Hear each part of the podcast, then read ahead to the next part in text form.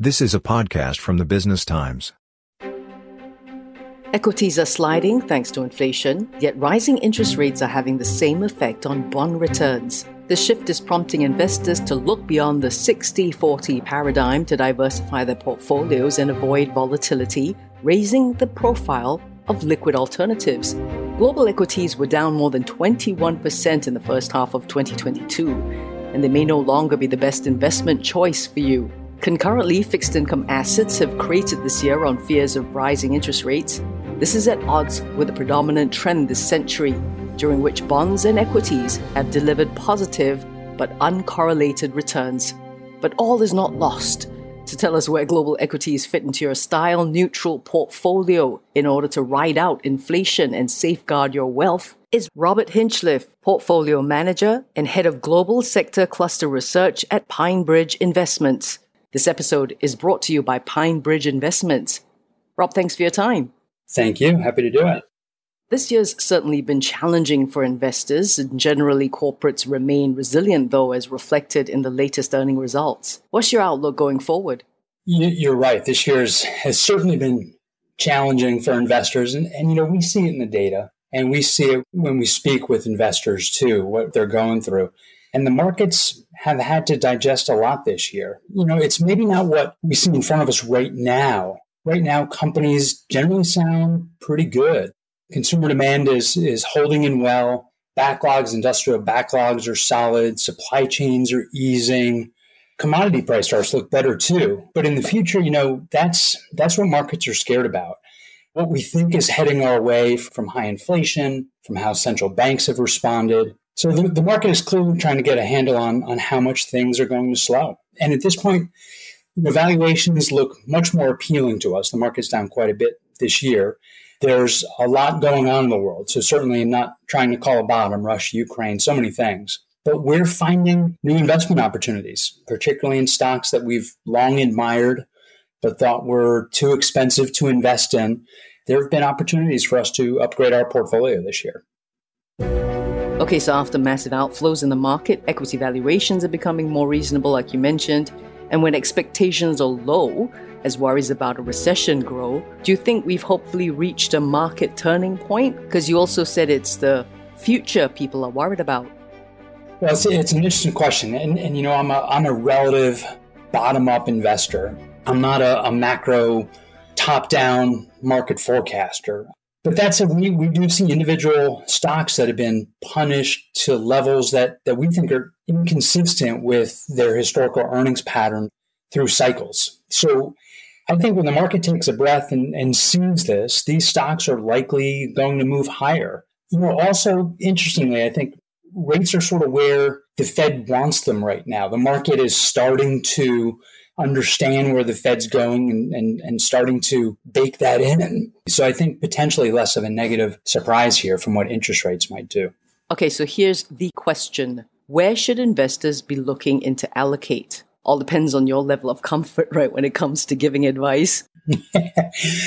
well, as, as I've said, I, we're, we're a relative fund. So just outperforming the market is our goal. But from this perspective, uh, there are always opportunities to find stocks and to generate alpha. And this has been a pretty good market for stock pickers. Uh, the market's differentiating between winners and losers. Uh, in, in the near term, things like pricing power is important, visibility, demand elasticity.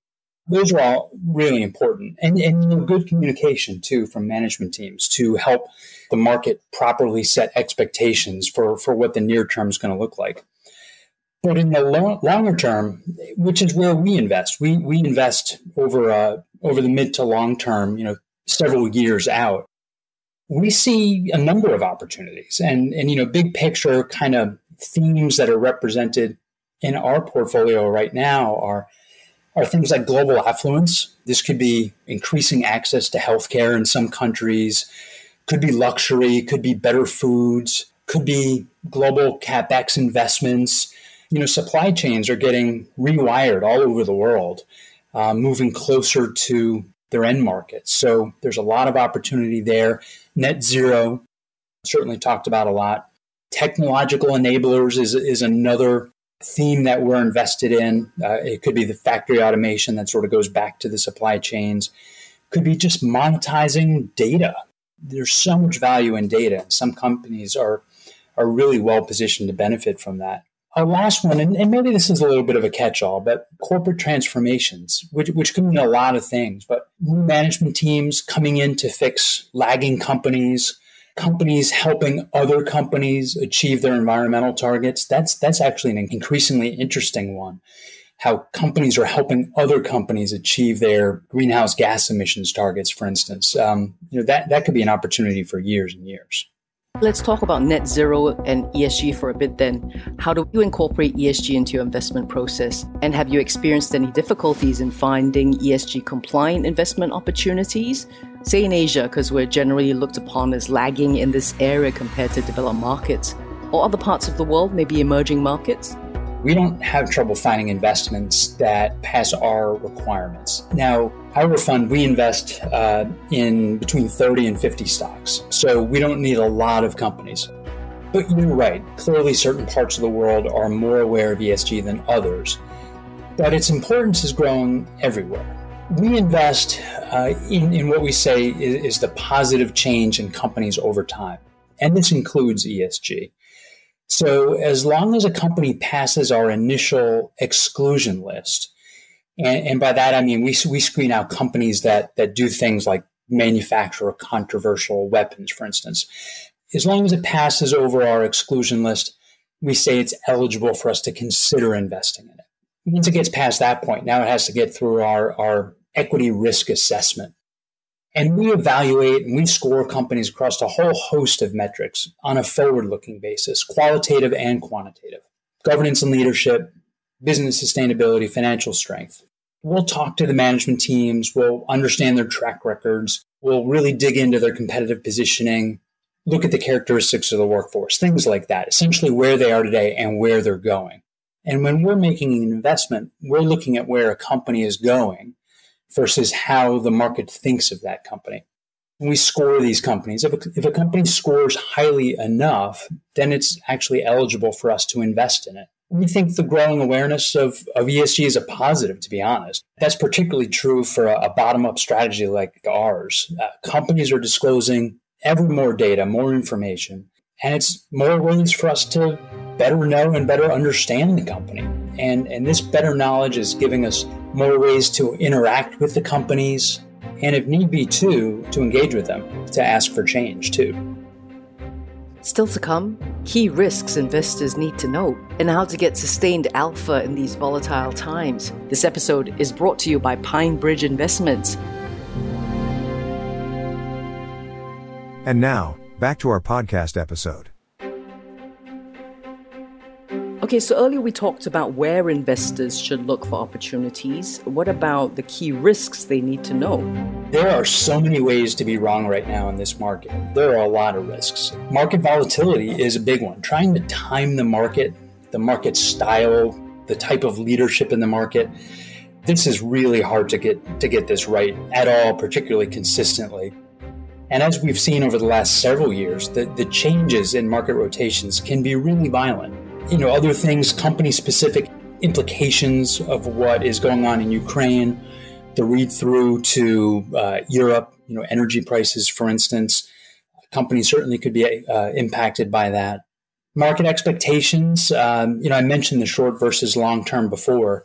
Companies aren't giving rosy outlooks right now, but some have been more realistic about what's coming this year than others. You know, some have, have sort of adopted into their forward guidance um, some some more conservative expectations, rip the band-aid off, so to speak, versus smaller guide downs every quarter. And, and companies that have disappointed this year have really been punished. So what's embedded in the stock price, what sort of expectations are embedded in the stock price is really important to outperforming this year in the short term. And then I'd bring it back to ESG too. Uh, you know, we're increasingly hearing from companies that business is being won and lost based on ESG, based on CO2 emissions, for instance. You really need to know your companies. Uh, you know, obviously that's for us super important as a as a bottom up strategy. And what can investors do since they can't stick to their usual strategy? Uh, what about a differentiated and style neutral portfolio? Would that work during times like these? Well, that's certainly how we invest. We, we manage Global Focus to take the risks we want to take and minimize all the risks that we don't want to take. So, uh, the risks we want, we can buy, we know between 30 and 50 stocks. The risk we want to take is those individual investments, and, and the alpha from the stocks we've invested in is what we're looking for. The risks we don't want is pretty much everything else. Things like style exposure or exposure to a, a particular market cap. So we're neutral relative to the benchmark for large and small caps, um, valuation exposure or commodity or interest rate exposure or cyclical exposure, long versus short cycle exposure. We want to minimize all those risks. We want to generate alpha from the individual investments and minimize every other risk relative to the benchmark. How do you do that? You, need to know the benchmark. You need to really know what it looks like and compare it to your portfolio. So we look really similar to the benchmark in so many ways. But with just 30 to 50 stocks, what we own is very, very different from the benchmark and really different from our peers, too. We have a very high active share, as you might imagine. All of our alpha is from stock selection. Our turnover is very low. We're investing for the medium to long term. So we're, we're crafting the portfolio that so we can we can own our stocks for, for years and let that positive change that we've identified to develop over our holding period and rewarded for owning stocks over that medium to long term. I think those characteristics are are really important in this market, given you know all the, the risks we talked about earlier. But I think they're valuable in all market conditions too. You know, certainly we don't want to get whipsawed because of because of style risk. But the way we do it, we don't need to use the big benchmark names to manage risk. We're not trading in and out of stocks. And I, and I think that's a, a particularly attractive way to invest in general. And just, you know, the takeaways from that are our information ratio tends to be high relative to others. The correlation of our returns tends to be lower or very lowly correlated to others. And again, as you might imagine, just given the select number of stocks we own and, and them being so different from the benchmark. So after all that, it really is just keep calm, stay invested, look long term, huh? that's that's certainly how we do it. Our, our turnover is is very low. Uh, we've added just a a few stocks this year to the portfolio. As I mentioned, the market's been great for giving us opportunities to upgrade uh, the portfolio, the holdings that we have. But but it really is we're we're fully invested. Since the direction of the world economy is uncertain at best, Rob, long running themes investors should look at for sustained alpha are probably the same as the ones you mentioned earlier? Yeah, absolutely. And, and I mentioned them before the global affluence, uh, global capex, technology enablers, and, and corporate transformation. Those are the, the long running themes that tend to be represented in our portfolio and we continue to find opportunities in those areas we have for for quite a while and, and we continue to find interesting opportunities ac- across each of those themes thanks for your time and your insights rob Thanks very much. Robert Hinchliffe, Portfolio Manager and Head of Global Sector Cluster Research at PineBridge Investments. And that's a wrap for this podcast by the Business Times. I'm Howie Lim. This episode is brought to you by PineBridge Investments. That was a podcast from the Business Times. Send your feedback to podcast at sph.com.sg.